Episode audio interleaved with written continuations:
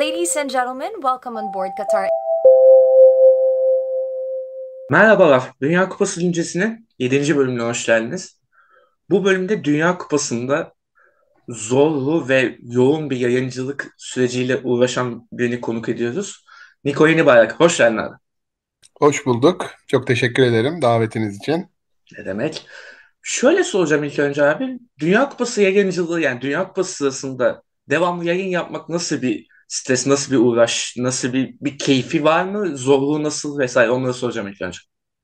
Yani şimdi yayıncı olmadığımız için çok bir stresi yok. İçeriksel olarak görüntü olmayınca elde bazen kısıtlı kalabiliyor ama sosyal medya biraz orada imdada yetişiyor. Maçlar zaten hikayeli. Aynen. Turnuvanın öncesi de bayağı birçok yönüyle tartışıldı, konuşuldu. Ve rahatlığı var tabii, yani çıkıyoruz. Sabahları ben program yapıyorum 8.30'da 10 arası. İstediğimize rahat rahat sallıyoruz. İstediğimizi eleştiriyoruz. Gülüyoruz, eğleniyoruz. Müthiş. Biliyoruz ki müdürümüze bir telefon gelmeyecek bir kulüpten. Ya o niye öyle demiş, bu niye böyle demiş. O yüzden bunun rahatlığını özleyeceğim açıkçası. Bir şikayetim yok. Yani program 1,5 saat, 1 saat 15 dakika Dünya Kupası konuşup son 5 dakikasında Türk futbolu konuşunca benim bir kanım çekiliyor. Of. Ama Dünya Kupası bitince de çok ciddi bir gündemin ortasına düşeceğiz. O yüzden ben şikayetçi olmayan taraftayım. Genel olarak da keyifli, yani 2014'ten beri Dünya Kupası yayıncılığın içindeyim, yani yayıncılık yapılan bir yerdeyim. Her zaman bizim için ayrı bir havası olmuştur. Yazları bir kere doldururdu, o çok keyifliydi. Şimdi kışa geldi, belki net bir hazırlık yapamadı, kimse yapamadı, takımlar da yapamadı, oyuncular maçları bitti, uçakla otellerine gittiler, 3 gün sonra maça çıktılar. Normal arada oynanan milli ara gibi oldu ama çabuk sıyrıldık o psikolojiden. Eninde sonunda Katar'la ilgili binlerce şey söyleniyor onlarca yıldır. Zaten bu organizasyonun buraya verilmesi başlı başına bir hata. Ama artık verildi, yani yapacak bir şey yok. Biraz yüzümüzü sahaya dönmemiz gerekiyor açıkçası. Yani bunu ben Katar'a da suç bulmuyorum. Yani Katar ister, o ister, bu ister. İşte Hitler de yapmış Almanya'da 1938'de olimpiyat. Rusya da yaptı. Ya buna vermeyeceksin yani. Veriyorsan... O zaman verene döndüreceksin oklarını yani. Katar zaten nasıl olduğunu gizleyen bir yapı mı? Yok. Değil tabii ki. O yüzden bu tartışmalar anlamlı anlamsız, o bambaşka. Tabii ki işçi ölümleri, ağır şartlar, bunlar çok trajik konular yani. Ve ben bildiğimizin daha ötesinde şeyler olduğunu düşünüyorum. İnsanlar buna yeniymiş gibi şaşırmasına çok şaşırıyorum. Yani 2014'te 15'te yazılan kitaplarda işte bir tane İtaki yayınlarından çıkan çok güzel bir kitap vardır. Oyunun Efendileri diye. Burada 100 sayfa boyunca anlatır Pakistanlı, Bangladeşli, Nepalli işçilerin çektiği şeyleri. Birden sanki böyle yeni oluyormuşçasına herkes, yani sosyal medya girdi ya, her şey böyle sırayla. Evet. Yani şimdi öyle ama kupa gelince konuşuruz. Abi 2012'de çıkarsan sesini belki farklı bir şey olurdu. Yani aynen öyle. O açıdan biraz sağ içine bir şekilde odaklandık ve karşılığını da aldık hakikaten. 3. maçlardaki dramayı, ben en sevdiğim kupa 98 Dünya Kupası'dır. Ama böyle drama hatırlamıyorum yani. Bir ara 73 saniye boyunca Costa Rica ile Japonya gruptan çıkıyordu. Almanya, İspanya eleniyordu. Son 3 dünya şampiyonu ikisi. Doğru. Acayip şeyler oldu. Yani evet. İspanya kendi topuğuna sıktı. Brezilya'dan kaçayım derken komple kaçtı Brezilya'dan. Aynen. Belki Portekiz'in Güney Kore maçına biraz hani Paulo Bento ilişkisi vesaire ilginç bakanlar var ama bunları daha önceki Dünya Kupalarında da gördük. Yani 82'de tarihin en keyifli Afrika takımlarından biri Cezayir 2 galibiyetle çıkamamıştı. Avustralya, Almanya arasında 1-1 maç bittiği için. Maçı bağlamışlardı aynen. Euro 2012'yi hatırla abi. Bizim nesil Danimarka, İsveç 2-2 bitmesi gerekiyordu. 2-2 bitti. Korkunç bir şey yani. Allah Allah, niye 2-2 bitti acaba falan. Yani sorsam medeniyetin beşiği, dünyanın en düzgün insanları. İçişleri Bakanı sigortasını yatırmayınca temizlik için istifa ediyor filan ama futbol olunca gerçekten bunların hepsi bir ahlaksızlaşıyor niyeyse. Herkesin gözüne bir perde iniyor açıkçası.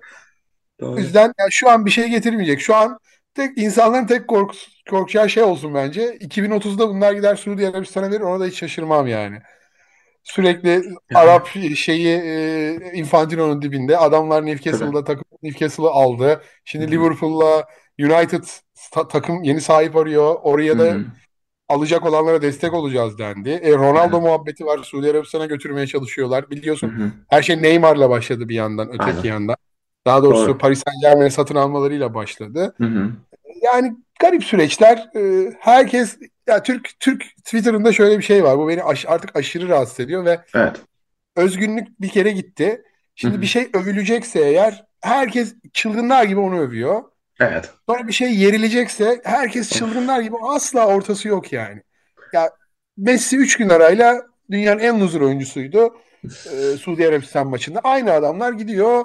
Tarihin en büyüğü dediler de. Meksika maçından sonra tarihin en büyüğü diyor. Şimdi Hollanda'ya kötü bir maç oynasa biraz bu denge, hani her şey uçlarda, herkesten bir kusursuzluk beklentisi. O çok doluyum bu konuda. Yok yok, çok haklı bir yerdesin.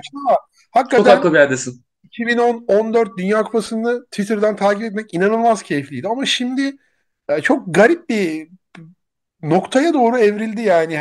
Biri bir taş atıyor, herkes onun peşinden. Kesinlikle. Yani çok keyif kaçıran bir unsur oldu bence. İnsanların da bu mükemmeliyetçilik, kusursuzluk beklentisi ki Messi bu kusursuzluğa en yakın maçlardan birini oynadı bence Avustralya karşısında. Yani çayından hem bir koyayım dedi açıkçası. Zaten onu konuşuruz Arjantin Hollanda'da. Bu adama yapıştırılan Dünya Kupası almak zorundasın yükü de tarihte herhalde bir LeBron James'e yüzük yükü vardı, böyle hatırlıyorum. Kesinlikle. Bir o vardı. James yüzük alamadığında eleştiriliyordu. Bir de Messi'de gördüm. Messi Dünya Kupası'nı almalı.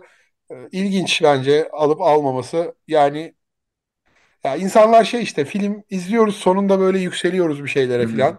Bunun gerçek hayatta da herhalde olabildiğini görmek istiyorlar. Full kusursuz bir kariyer görmek istiyorlar. Tabii. Ki aslında da yani filmleri de güzel yapan şey de kusurluluklardır yani. Kusursuz olması da saçmadır ama böyle ütopik dünyalarda yaşamak istiyor insanlar ya. O yüzden de sosyal medyanın mallıklarıyla uğraşıyoruz yani. Ya da kendi hayatlarında yapamayacağı bir şeyi birinin yapması demek mutlu ediyor. Yani eminim Messi gerçekten pazar gecesi 2 hafta sonra Dünya Kupası kaldırırsa dünyada bir 2-3 milyar çok mutlu insan olacak yani. Kesinlikle. Biraz da buna da yoruyorum açıkçası ama bu bir noktada kalmalı. Baskıya dönüşüyor. Yani Suudi Arabistan maçında gördük. Adamlar 1-1 oldu. Daha kireç gibiydi suratları. Evet. Ağlıyor Di Maria filan kenarda. Meksika'ya gol atıyorlar. Aymar, yılların futbolcusu, yeni Maradona denilen adam kenarda rahatlamadan ağlıyor filan böyle yani. Sen böyle koca Aymarsın ya. Yani o baskıyı gerek var mı bilmiyorum. Ronaldo'da hiçbir zaman öyle baskı olmadı. Euro'yu aldığı için herhalde biraz azaldı ama yani o Portekiz takımları da bu Arjantin takımından aşağı kalır bir takım değildi. Ama Messi'de biraz Maradona Maradona Arjantinli değil de Portekizli olsa belki Ronaldo'da olacaktı o baskı. Muhtemelen. Onunla da alakalı olabilir. Ya onun da etkisi var tabii yani her yerde, her ülkede böyle bir nasıl diyeyim, yaşanan sıkıntılardan futbola kaçma durumu var bence. Ben öyle düşünüyorum en azından. Futbola da bütün yükü yüklüyorlar. Bütün ülkenin yükünü yüklüyorlar. Aptal dönüyor herkes. O yüzden de bu sonuçlarını yaşıyoruz. Aynen. Yani bizim sosyal medyadaki durum biraz daha farklı. Ona başka bir programda değiniriz. Tabii o bambaşka bir delirmişlik. Ya ben birçok programda bizim Borçlatma Enstitüsü içerisinde tarih programında bile sosyal medyaya sallamışım var benim. Bir bölüm konuk olduğum tarih programında sosyal medyaya salladım çıktım yani. Böyle salak bir durum. Çok sen sallamamak mümkün değil. Geri geliyor öznesi oluyorsun bazen. Geri geliyor sen de salladığın şeyleri yapıyorsun ama biraz yapmak durumunda da bırakılıyorsun açıkçası. Kesinlikle. Neyse artık futbola dönme zamanı geldi diyelim çünkü bu sosyal medyanın, ülkenin, kupanın sıkıntılarını konuşmaktan artık ciğerimiz zaten soldu. Bari en azından futbola kendimizi oyalayalım bu süreçte. Son 16 maçlarına geleceğim abi ben ve şunu soracağım sana. En böyle draması yüksek maç sence hangisiydi? İlk onu sorayım sana. Sonra en zevklileri de sorarım tabii. Bence drama yüksekliğinde Fas İspanya 1 numara oldu. Hem tarihi rekabet hem vesaire. Penaltılarla bitmesi, İspanya'nın rezil oluşu vesaire. Ama diğer maçlarda değişik bir şeyler vardı tabii. Yani evet, İspanya-Hırvatistan aslında ya 2018 Dünya Kupası son 16'daki Rusya-İspanya maçını izleyenler bu maçı izlemese de olurdu yani. Benzer bir şey izledik zaten. Birebir. 1000 küsür pas, 1 şut isabetli. Roman Saiz'le Agüert yerlerinden kıpırdamadılar maç boyunca. Hiç tehdit edemedi İspanya. Yani Gavi, Pedri, Busquets, evet size bir Xavi, Iniesta, Busquets yeni bir versiyonu sunuyor belki. Ama zaten Dünya Kupası'nda garip bir trend var. İyiden iyiye birebir adam geçmelerin %33 azaldığı, merkezden şutların azaldığı, kanat ortaların arttığı bir Dünya Kupası oluyor bu. İstatistikler de yavaş yavaş gelmeye başladı. Evet. Yani bunu yapabilecek variyeteli oyuncu İspanya'da hiç yok yani. Kesinlikle. Belki Nico Williams biraz. Şimdi bu tarz futbol oynuyorsanız siz, bence en dramatik buydu gerçekten. Çünkü daha grup aşamasından bunun dramatik yapısı başlamıştı. İspanya biraz da çok fazla üzerine düşmeyerek Japonya'ya 2-1 kaybetti ve tamamen yolunu değiştirmeyi tercih etti. Brezilya'ya çarpmamak adına, yoksa çeyrek finalde son 16'da Hırvatistan'la oynayıp çeyrek finalde Brezilya ile oynayacaklardı. Onlar farklı bir yolu tercih ettiler. Şimdi bu tarz takımlar yani çok zaten unik takımlar. Guardiola böyle takımlara teknik direktörlük yaptı ama bir yetenek seviyesinin çok üst seviyede olması gerekiyor. Tabii hep de onu istedi zaten. Hep o devam çıkartmasına bırakmadı. Aynen. Evet, İspanya A planını harikulade uyguluyor gerçekten. Her üçgenin arasında iki kişi sürekli pasla bir kişiyi eksiltiyorlar ama yayın önüne geldiğinde bu artık çok sürdürülebilir bir tavır olmuyor sizi derinde bekleyen takımlara karşı. Buralarda biraz daha o sihri yaratacak, dar alan becerisi olan bir oyuncuya ihtiyacınız oluyor. İşte Villa bunu yapıyordu eskiden. Xavi Iniesta'nın birebir adam eksiltme özelliği de pas özelliğinin yanında çok biraz şey gördük ama çok etkiliydi. Yani hiç öyle birebir de tehdit olacak bir oyuncuları yoktu ve yani Luis Enrique A planı kusursuz bir plan ama çalışmayınca ortada bir B planı yok. Aynen. Asensio yani Rodri'yi stopere koymuş, Asensio'yu öne koymuş. Bu da o daha pas örgülerini daha sağlıklı kurması için yaptığı bir şey. Yaptı ama yani Gavi'nin, Pedri'nin paslara bakıyoruz. Yana risksiz paslar genelde. Ve bir noktadan sonra hakikaten antipatik ve sıkıcı oluyor. Yani Costa Rica'ya 7 tane atmıyorsanız. O yüzden biraz yani futbol biraz karmaya doğru gitmeni yani. Hani sıkıştığında da uzun vuracaksın. Yani bu kadar da takıntılı olmamak gerekiyor. Bu kadar takıntılı olmadığı için Ancelotti 4. Şampiyonlar Ligi kupasını kazandı. Elindeki malzemeye göre biraz yapılar kurabildiği için, soyunma odasını iyi yönetebildiği için kazandı. O açıdan ben çok üzülmedim İspanya'ya. İspanya Euro 2020'nin bence en iyi futbol oynayan takımıydı. Talihsiz bir şekilde penaltılarla elendiler. Genç bir takım. Bu tarz takımlar biraz turnuvaları kaybede büyür. İlerler. Bunu Fransa'da da gördük. Dünya şampiyonuna giden yolda bedeller ödediler. 2014 Almanya'sı da daha önce bu tarz elemeler yaşandı ama bunların hepsi yarı final noktasında gelendi. O yarı finalden sonra burada son 16'da hem de Fas gibi nispeten, evet Fas'a bakıyoruz şimdi kadrosuna, bir kere çoğu futbol eğitimini Avrupa'da almış. Hani kaliteli futbolcu var yani. Hakim ile Mazure'nin direkt 11 oynayamayacağı Dünya Kupası şu an yok. Brezilya havada kapar yani. Mesela Alves'le falan geldi. Hani o derece Brezilya. Kesinlikle. Agüero önemli bir paraya transfer etti West Ham, 35 milyon euroya. Saiz zaten yılların Premier Lig tecrübesi, ülkemizden biliyoruz. Muazzam bir turnuva geçirdi. Hakim Ziyech üst seviye bir sorun çözücü. Bu fallı hiç sağ solu belli olmayan bir oyuncu. Kalecileri Bono zaten seviyede çok değerli bir kaleci. Çok beğendiğim de bir kaleci aynı zamanda. Ama yine de bu İspanya'nın 7-0 maç kazandıktan sonra maç kazanamaması herhalde en büyük dramatik şeylerinden biri oldu. Adamlar 2010 Dünya Şampiyonu olduğundan beri de 3. Dünya Kupası'na herhangi bir eleme turu maçı kazanamadılar. 2006 İtalya'da aynı şekilde, 2014 Almanya'da aynı şekilde. Yani bu ilginç bir lanet. Diğer dramatik maçta tabii biraz Japonya Hırvatistan'dı. Aynen. Ben de tam onu deneyecektim. Benim de aklımda tablom vardı. Modric'i gördün. Oyundan çıktıktan 10 dakika sonra hala nefes nefeseydi. 35 yaşında bir adam sırtına aldı. Pelisic'le beraber. Evet, iyi bir orta sahası var ama yaşlı bir takım. Bu artık son demleri. Yani o jenerasyon geçişini nasıl yapacaklar? Allah'tan biz de aynı eleme grubundalar. İyi oldu. Çünkü Modric herhalde bu turnuvadan sonra bırakır diye tahmin ediyorum. Bir zahmet artık. Yani. Pelisic 33 yaşına geldi. Ya Brozović 30'larda artık. Kovačić hakeza öyle. Şimdi Meyer var. İşte Orsić var. Var bazı oyuncular. Ama bu böyle bir jenerasyon bir daha gelir mi? İşte Guardiola var. Gerçekten çok elit bir stoper şu an oldu. Ve böyle 3 hanelere giderken görürüz onu Premier Lig'e. Öyle söyleniyor. Ama tabii ki Rakitic'ten sonra işte bir ufak sendeleme. Ama Perisic'le Modric'in boşluğu zor dolar. Yani Japonya çok iyi oynadı aslında. Ben Japonya teknik direktörünün bu turnuva özelinde kötü bir performans gösterdiğini düşünüyorum, Moriyasu'nun. Bence daha iyi bir kadro vardı. O bazı kendi doğruları adına. Hani Japonlar ilginç bir millet biliyorsun.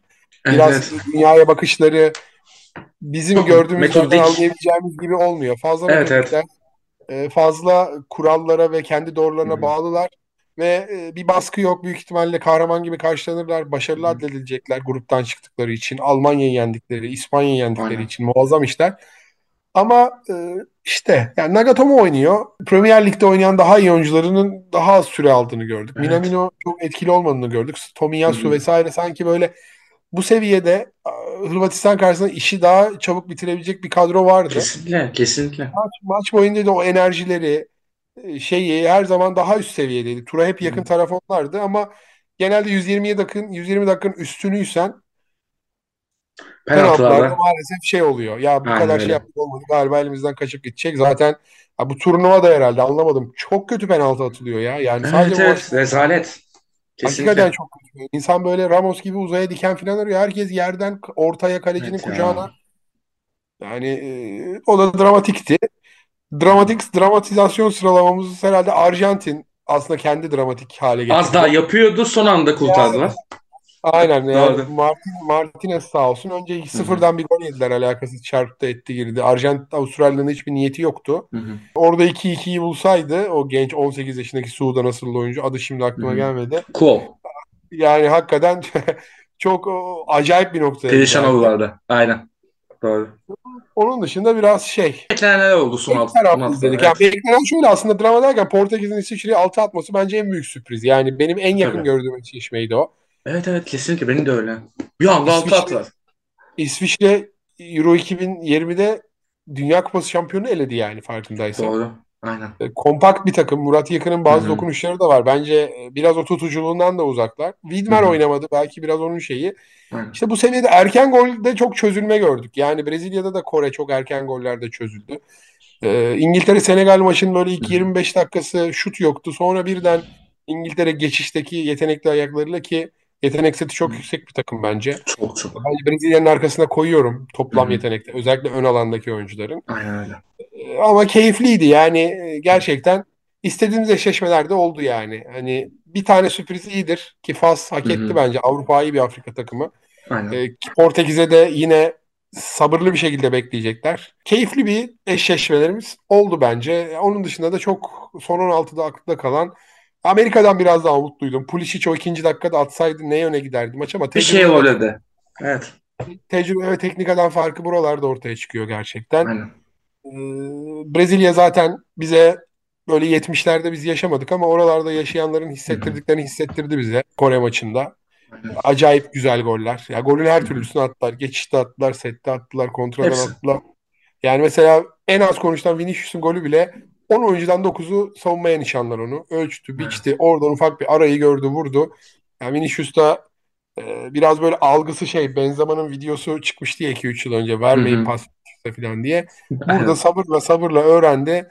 Ve yani 2-3 yıl içinde Ballon d'Or kazanırsa çok şaşıracağım bir oyuncu olmayacak bence. Kesinlikle. Çok üst seviye bir yetenek olarak ilerliyor. Yani şu an kariyerinde. Konuşmadık ama ya Fransa her zamanki kendi temposal sıkıcılığında bana sıkıcı gelen ama rahat yendi. Orada da bir adam var. Messi Ronaldo eksenli gündem onun çok işine yaradı şu ana kadar. Aynen. Rahat açıp gidiyor yani işi. Sessiz sedasız geliyor. Bakalım benim en çok merak ettiğim maçın kahramanı. O ne yapacak? Nasıl durdurulacak? Kylian Mbappe hakikaten hiç sevmem. Yeni nefret olacağını futbolda her zaman bir nefret olacağını ihtiyaç duyarım. Kesinlikle. 2010 Dünya Kupası'ndan beri sevmem. O turnuvada hatırlarsan çok böyle daha çok ufaktı. Aynen. Yere atma, itme, çek. Yani çok böyle oyun içinde artık 30'unu devirmiş bazı böyle şey oyuncuların yaptığı, kaşar oyuncuların yaptığı şeyleri. Doğru.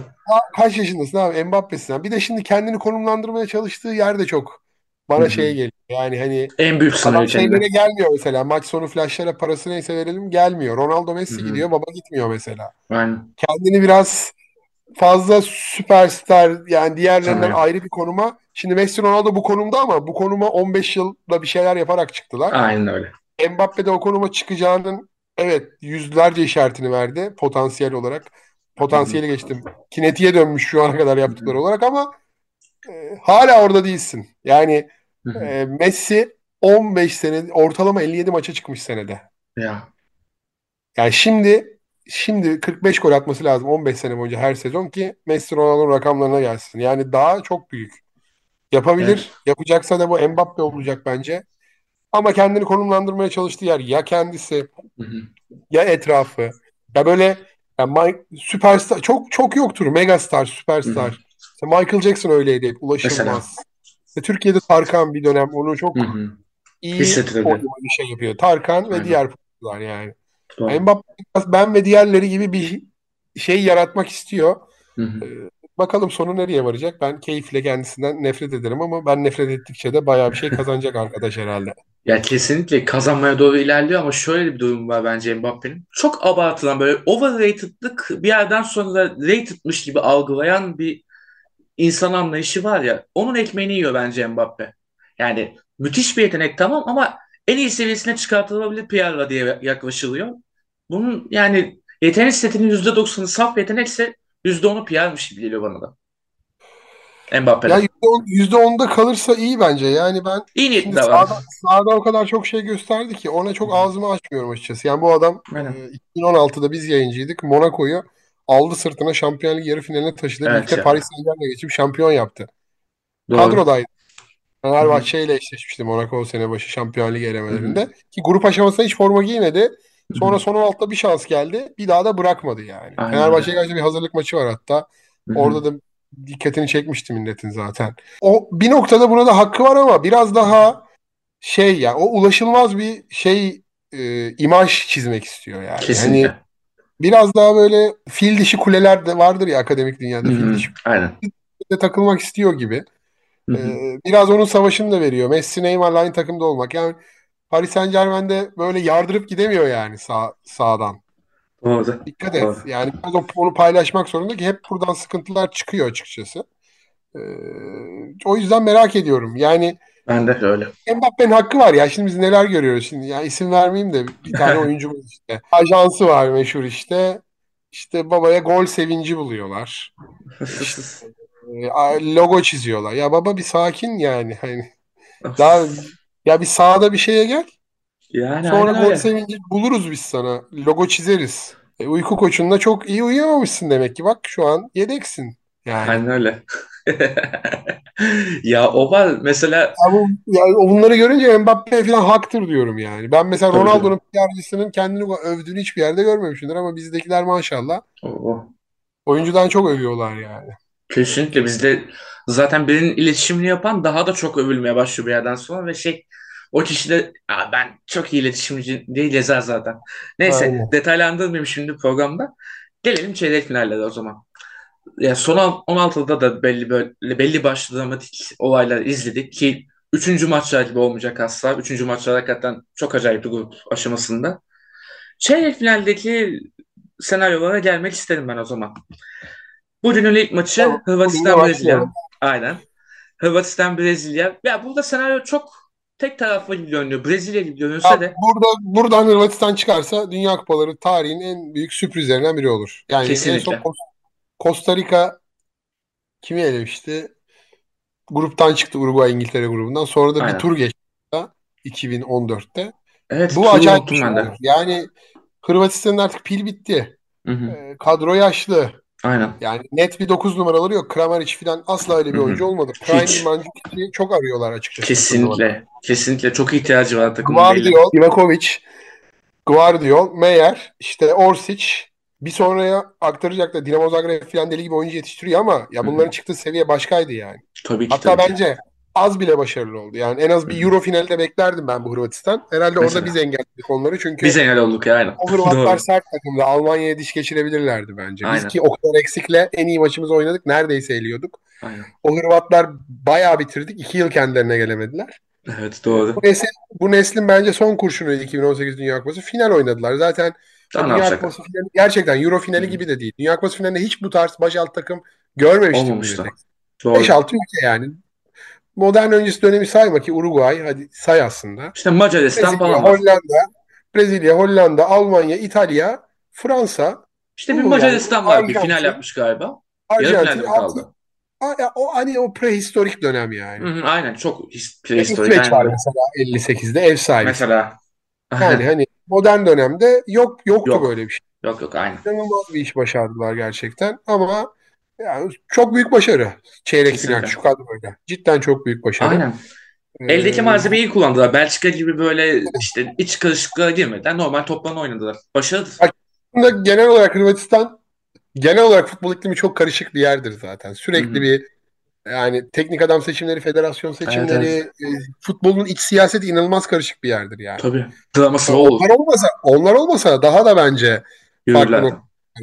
Ya bir Euro finali falan sıkıştırırlardı araya belki. Ona da biz engel olduk tabii. Ama orada Brezilya büyük favori. Yani Brezilya hakikaten Avrupa'yı bir takım ama o Brezilya sosu inanılmaz. Yani ön taraf acayip yetenekli. İşte Neymar'ın rahatlığı bu yani.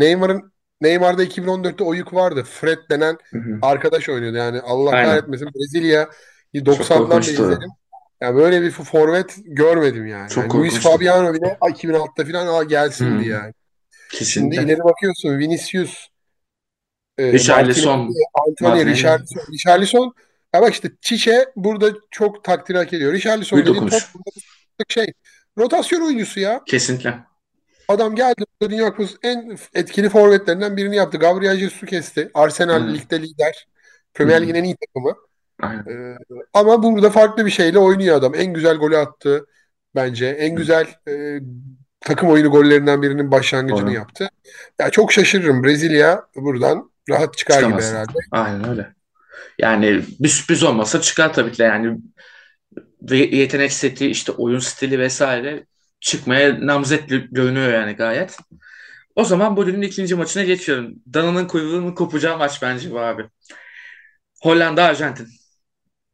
Yani o kadar tersler ki birbirine oyun olarak. Biri gayet pas oyunu böyle sete yerleşelim ve bol bol kontra boşluğu bırakalım diye uğraşıyor. Böyle saçma sapan şeylerle uğraşıyor Arjantin. Hollanda'da defansta sabit şakır şukur kontra atak yapalım. Arjantin'e ters gelebilecek birinci takım direkt bence. Evet ama işte bu akşam yani maçı da başlamadan çok şey diyemiyorum bu maçta. Yani Arjantin'in Copa Amerika'yı nasıl kazandı akıllarda yani. Bekleyerek kazandılar. İleride Messi, Lautaro, Di Maria çözer bir şekilde futbolu. Ortada işte Lo Celso, De Paul biraz daha dirençli bir orta saha. İşte Otamendi zaten Benfica'da da çok formda. Burada da tecrübesiyle fark yaratıyor. Yanına biraz daha hızlı bir stoper bazen. Takımına göre Lisandro'yu tercih ediyor. Bazen Romero'yu tercih ediyor. Bu akşam yani teknik adam olarak kenarda Farha çok ağır basıyor. Messi'yi nasıl durduracağımızı göreceksiniz gibi iddialı demeçleri de oldu. Evet. Ama ben ya şey değil, Hollanda'da beni çok ikna etmedi açıkçası buraya gelene kadar. Yani oyun tatsız. Evet. Hollanda'yı birden böyle net favori olarak görmek, tam işte kanat bekleri, Dumfries, Blind okey ama ya Blind tarafına da Messi'nin verebileceği hasarı düşününce Messi bugün bu turnuvada full sahaya attı. Oradan oyunu da oradan gidiyor, oradan gidiyor. Yani şimdi oraya nasıl bir önlem alacak? Çok iyi bir stoper üçlüsü var. Hakikaten Timber, Ake, Van Dijk. Yani bir antrenör sıfırdan bir takım olsa üçlü oynayacağım desem ya Van Dijk alır herhalde. O kadar uygun ki üçlünün ortasında oynamak için o profile. Kesinlikle. Ama o da yani ya Meksika gibi bir takım bile değil. Şey açısından diyorum böyle ya bıçkın bir takım lazım Arjantin'i sindirmek için ya. Ya Polonya'da bıçkın değildi. Gördün işte en ezik futbollardan birini oynadı. Ezdi Arjantin. Tabii. Çok şey olmamasına rağmen. Hiç kaldırma pozisyonu yok. Yani Uruguay olsa derdim ki Uruguay ama Hollanda evet okey Depay, Gakpo önde. Ama o iş bıçkınlığa gelince bunlar Brezilya'da Brezilya'yı yenmiş, Copa Amerika kazanmış adamlar fazla yani yapamaz. Evet. O kısmı var doğru. Ve bence topu bırakacak Hollanda'ya Arjantin. Çok biraz yani ben böyle 0-0 1-1 2014'te de çok kötü bir maç oynamışlardı. Penaltılarla Arjantin geçmişti 2014 yarı finalinde. Onun da rövanşı. Yani Hollanda neden? Yani Hollanda 98-2002 bildiğimiz Bergkamp'lı falan Hollanda'da değil ki. Değil yani. Hiç alakası yok. Kalecisi hala çok test edilmedi. Yani hikayesini gördük. Nopert. Bugün o kötü gün olabilir mesela yani. Daha hiç Messi şutuyla karşılaşmamış bir insan evladı kendisi hayatında kariyerinde. Doğru. Savunma güven veriyor. Yani savunma çok derin. Defra'yla yedek kalıyor Delikt falan yani. Yani öyle derin bir tamam. De Jong evet. İyi. İşte Klaassen fark yaratıyor oynayacak büyük ihtimalle ki Bergwijn olayı vardı. Kanatlar Dumfries'le Blind okey. Ama yeter mi? Yani hayvan terli çeyrek finalde. Arjantin bence biraz hala o stresten arınamadıysa onu bilemem. O stres onlara çok iş çıkardı ama yine bence favori. Yani %60'a 40 diyorum ben. Genel kanının aksine Hollanda'nın herhalde Amerika galibiyeti çok sansasyon yarattı. 3 final. Yes. Ama çok da pozisyon verdiler şimdi Amerika'ya. Şimdi Hacı Wright attı. Pulisic atamaz ama Leo atar yani. Alvarez atar. Aynen. Atsın bu da bir gerçek. Kesinlikle. Yani şekilde. Ama dediğim gibi bu olay Messi'yi bu Messi'den bir şey götürmez yani. Tabii ki. Tabii ki. Ya ben de bu arada Arjantin'i tutuyorum aslında ama yani şu 4 maçta gördüğüm metodik olarak biraz daha böyle Hollanda'ya ivriyi kırıyormuş gibi ama dediğin de doğru ve yani Copa Amerika'da daha çok bekleyerek oynadılar. Hele o Brezilya maçı. İlk golü attılar 10 dakikada sonra yaptılar. Arjantin bence onu deneyecek bana kalırsa. Sana katılıyorum abi. Ondan sonrasında Allah kerim gibi olacak herhalde. Ama yani o sete yerleşmeye, pasa falan kalkmaya kalkarlarsa yani keskinliği düşük olan o savunma hattıyla sıkıntı yaşayabilirler. Ama öyle bir şey yapmayacaklarını ben düşünüyorum. Aynen. Ben o kadar. Hı-hı. Yani bir de şey psikolojisi.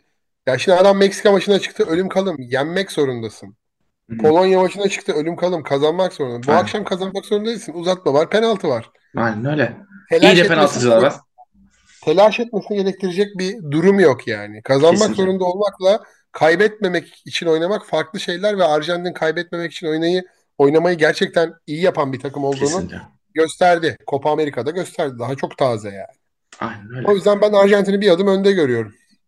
Ama tabii ki hani öyle uçurum yok. 55'e 45. Evet sadece bir adım ya. Dediğim doğru. O zaman geliyorum yarının maçlarına.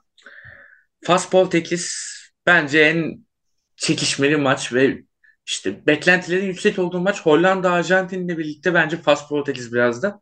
Çünkü İngiltere Fransa'yı demiyorum abi. Ondan benim beklentim bol bol savunma. 0-0 1-0 bekliyorum çok ondan. O yüzden kendi öznel düşüncemle topu sana atmış olayım. Fas İspanya. Tamam fast Portekiz. Fas İspanya'da kalmış aklın. Ah maalesef. Yani Portekiz maçında şimdi hikaye birden değişti. İsviçre maçında. Gonçalo Ramos başladı Ronaldo'nun yerine. 3 gol, bir asist. Sansasyonel bir performans. Ve Ronaldo'yu keserek başlıyorsunuz. Baskı beklenir. Gencecik bir oyuncu daha. Benfica'yı izleyenler biliyor Ramos'u. Özellikle ligde daha fazla gol katkısı verdi bu sezon ama yani geleceği de çok parlak zaten. İlk golü de resmen kilit çözdü ya. Resmen kilit. Koç başıyla girdi yani bu şeye İsviçre. Bir anda böyle tak diye. Hakikaten o maçta böyle 6-1'lik senaryo bile gitmeyebilirdi. Çok çok acayip dağıttı o golle. Bir yanda da Ronaldo işte 10 kişi takımları çekerken yüzlerce fotoğrafçı yedek kulübesinde. Her jest mimiği kameralarla kaydediliyor. Çok çok ilginç bir kumar oynadı Santos. Şimdi ilk el kazandı okey. Ama Ramos'tan böyle bir patlama bekliyor muydu? Fas da hakikaten Fas'a karşı da yine Ramos'a daha çok ihtiyacın olur. Yani çok derin de bekliyor. Çok kapanacaklar. Dribbling yapan böyle net vuruşlar yapan daha çok ihtiyacı olacak. Doğru. Tam onun profiline çok uygun. Ama mesela nasıl bir konuşma yapıldı? Yani Santos dedi ben seni hani bu maçta oynatmayacağım ama Fas maçında oynayacak mısın dedi. Ronaldo'nun eşinin garip bir paylaşımı oldu. Kız kardeşinin garip bir paylaşımı oldu. Dün önce haberler çıktı. Ronaldo tehdit etti kampı terk etmekle diye. Sonra yalanladı Portekiz Federasyonu. Hemen ardından Ronaldo birliktelik güç, dış güçler falan gibi bir açıklama yaptı. Yani hani gerçekten dış güçler dedi. Evet. Yani büyük ihtimalle bu haberleri çıkaranları kastediyor ama tanıdığımız, bildiğimiz bir jargon bu. Kesinlikle. O açıdan ilginç bir psikolojide oynanacak maç. Ben nasıl bir 11 ile çıkacağını, Ronaldo'nun olup olmayacağını çok merak ediyorum. Aynen. Ronaldo Portekiz'i seviyor. Manchester United'daki gibi olmaz bence. Aynen. Bir krize dönüşeceğini çok düşünmüyorum. Belki Fernando Santos bir maçlık bir hani oyundan 80'lerde çıkarken bir el kol yapmasına tepki olduğu söyleniyor ama bence daha çok taktiksel bir seçimdi. Ben de öyle diyorum. Ama şey de değil yani hani Ronaldo yoktu takım uçtu gibi bir şey de yani o da çok kolaycılık olur. Ama elimizde de bir skor var. 6-1. Ronaldo ile başlasa böyle olur muydu İsviçre maçı? Bunu da hiçbir zaman bilemeyeceğiz. Ya bu kadar dinamik olamayabilirlerdi doğru. Bunları nasıl idare edecekler? Bilmiyorum. Yani Fas yine aynı şeyi yapacak. Yatacak. Yine kapanacak. Ve şansını biraz yaver gitmesi bekleyecek. Fırsatlar da geldi İspanya maçında. Bu sefer oralarda belki becerikli olmayı dileyecekler. Portekiz en azından İspanya kadar topa böyle çılgınlık seviyesine sahip olan bir takım değil. Belki biraz daha fazla fırsat bulacaklardır geçişte. Amrabat'a çok iş düşüyor ki muazzam bir performans geçiriyor bence. Kesinlikle. O da bir üst seviyeye çıkmaya hazır olduğunu gösterdi. Biraz Ziyech'in, biraz Buffal'ın ayağına bakacaklar. Bazen de forvet şansı, oyuncu şansı yanınızda olur. Gonçalo'nun olduğu gibi çap vurursunuz ve girer. Olmayacak, girebilecek tek yerden girer. İğne deliğinin deliğinden geçer. Açık her şeye. Yani evet. Fas geldi, çeyrek final artık. Bundan sonrası imkansız görev ve bir rahatlama var. Yani bazen de bir rahatlama geliyor bu takımlara. Fazla sevinmişlerse son 16'ya. Hani buraya pek bir enerji, Portekiz buraları daha çok oynadığı için o açıdan bir çok da gördük. Büyük sürpriz yapan takımların bir sonraki turda çözüldüğünü de gördük. Aynen. Öyle bir maç da olabilir. Yine erken gol gelirse farklı bir yere de gidebilir. Ama tabii İsviçre maçındaki senaryo olmadı ama burada da yani 70'e 30 Portekiz diyorum ben. Bir de Ronaldo krizini nasıl yöneteceğini çok merak ediyorum açıkçası. Kesinlikle. Yani Ronaldo gibi devam oynamak isteyen bir figürün nasıl sahadan kesileceği, nasıl sahada tekrar yer alacağı çok ilginç bir denklem olacak. Ya da Ronaldo'nun bilmiyorum, finale geldi mesela. Finale kadar oynamadı. Oynayacak mı ya? Çok çok ikircikli bir konu cidden. Evet ya. Bu figürler çok futbol üstü figürler. Gerçekten durduk yere bir sahibi oldu. Santos için en ideal senaryo Ronaldo'nun gollerini attığı bir senaryoydu ama çok etkili olamadı oynadığı maçlarda. Böyle bir değişiklik yapmak zorunda kaldı ve değişti. Yani 3 gol bir asiste sevindi mi, yoksa bir gol bir asist yapsa daha mutlu olurdu Ramos konusunda. Ondan da emin değilim. Bu süreci anlatan Portekiz'in o kampını anlatan bir belgesele de hayır demem. Drive to Survive. Kesinlikle. Belki kampiyon olurlarsa o rahatlıkla olur, bilemedim ama ilginç şeyler olmuştur kesin. Aynen öyle. Ama bence bu aşamada dediğin gibi abi Fas'ın hakikaten çok sevindiğini gördük yani. O rahatlama bence geldi ondan ve Portekiz bence ondan bir tık önde. Çünkü şundan biliyorum, bir arkadaşımın eşi Faslı, o da eş durumundan Faslı şu an turnuvada. Yani çeyrek finale kalındı, bizi öyle bir rehin etti ki WhatsApp grubu içerisinde. Perişanız. Çok kötüyüz yani. O sevinç bence yaşandı ve maalesef bitti. Bence de biraz da o yüzden, biraz da Ronaldo krizini bence çok da kriz olmayacak bir şekilde halledecekler gibi geliyor bana Portekiz konusunda. O yüzden Portekiz bayağı önde bence.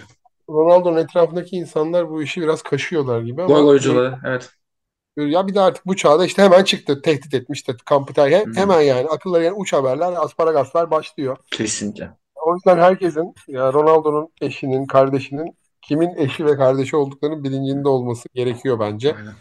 Adımların dikkat. Birine attığınız mention bile hemen anında gündeme düşebiliyor. Kesinlikle. Buradan da Portekiz camiasına seslenmiş olalım.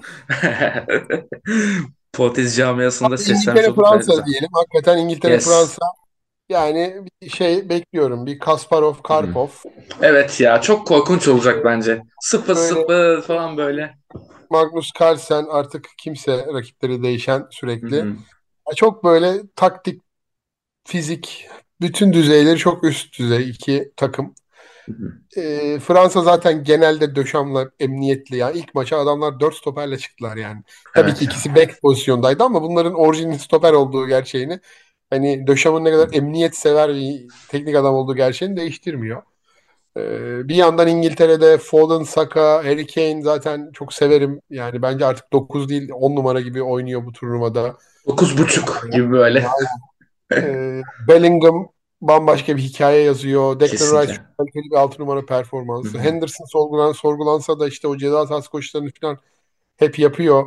Orada biraz daha hücum karakterli bir oyuncu oynatmasını isteyenler oluyor. Korkaklığı suyanlar oluyor Gareth Southgate'e ama yani Calvin Phillips yerine Henderson'ı görmeyi ben daha çok isterim. Aslında Calvin Phillips olunca daha savunma menşeli bir takıma dönüyor ki belki bu maçta öyle bir başlangıç görebiliriz.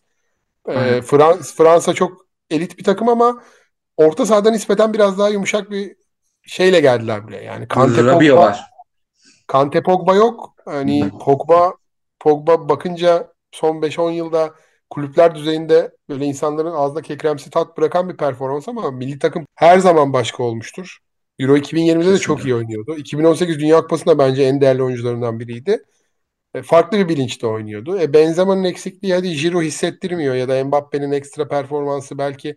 Yani Ballon d'Or almış adam oynayamıyor sonuçta. Eksik Ballon d'Or sahibi adam yok yani bu turnuvada. Ama orta sahada biraz Tchouaméni hızlı gelişti. Orada 10 yılı kapatacak gibi ama Dünya Kupası farklı bir atmosfer.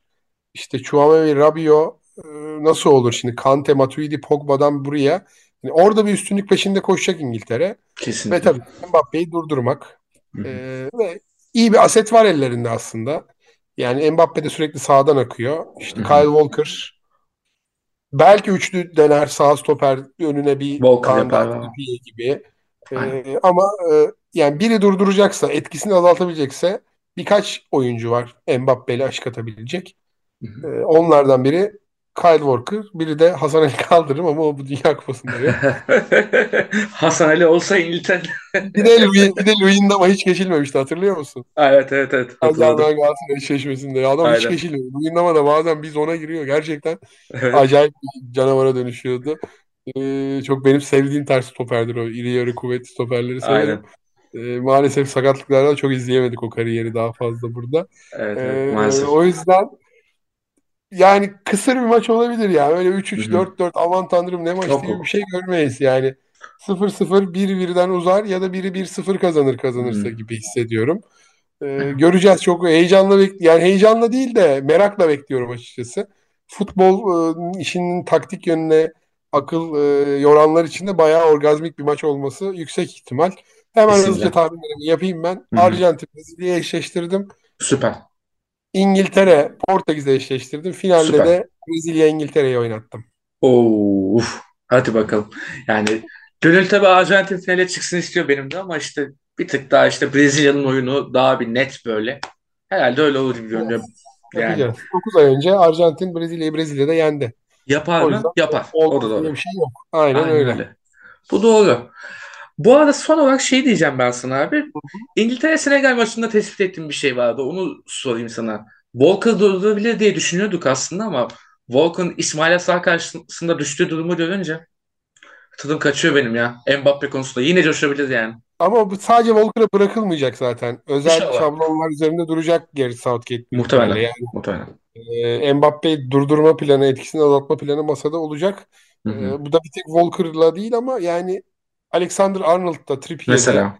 Yani Rhys James olsa belki biraz farklı konuşabiliriz. Çok iyi oldu. Ya da direkt Wan-Bissaka'yı alacaktın yani. Hani. Evet tam Wan-Bissaka'lık. Tam Wan-Bissaka'lık diyor bu. İleride Mbappe karşımıza gelir diye onu tek maçta tutacaktım. Nasıl Van Gaal team kuruluyordu penaltılarda. Aynen. Çok mantıklı. Tam Wan-Bissaka'lık böyle. Tek maç öyle Mbappe'yi bol dövecekti. Öyle durdurabilirdi, doğru. O zaman çeyrek final turunda seninle bitirmiş olduk abi. Çok teşekkür ederim. Güzel bir kupa sohbeti oldu. Futbolu özlemişiz. Eyvallah. Yine bir futbol konuştuk. Futbola doyduk. Aynen. O zaman Dünya Kupası Güncesi'nin 7. bölümünün sonuna geldik. Görüşmek üzere. Kendinize iyi bakın. Hoşçakalın. Ladies and gentlemen, welcome on board Qatar.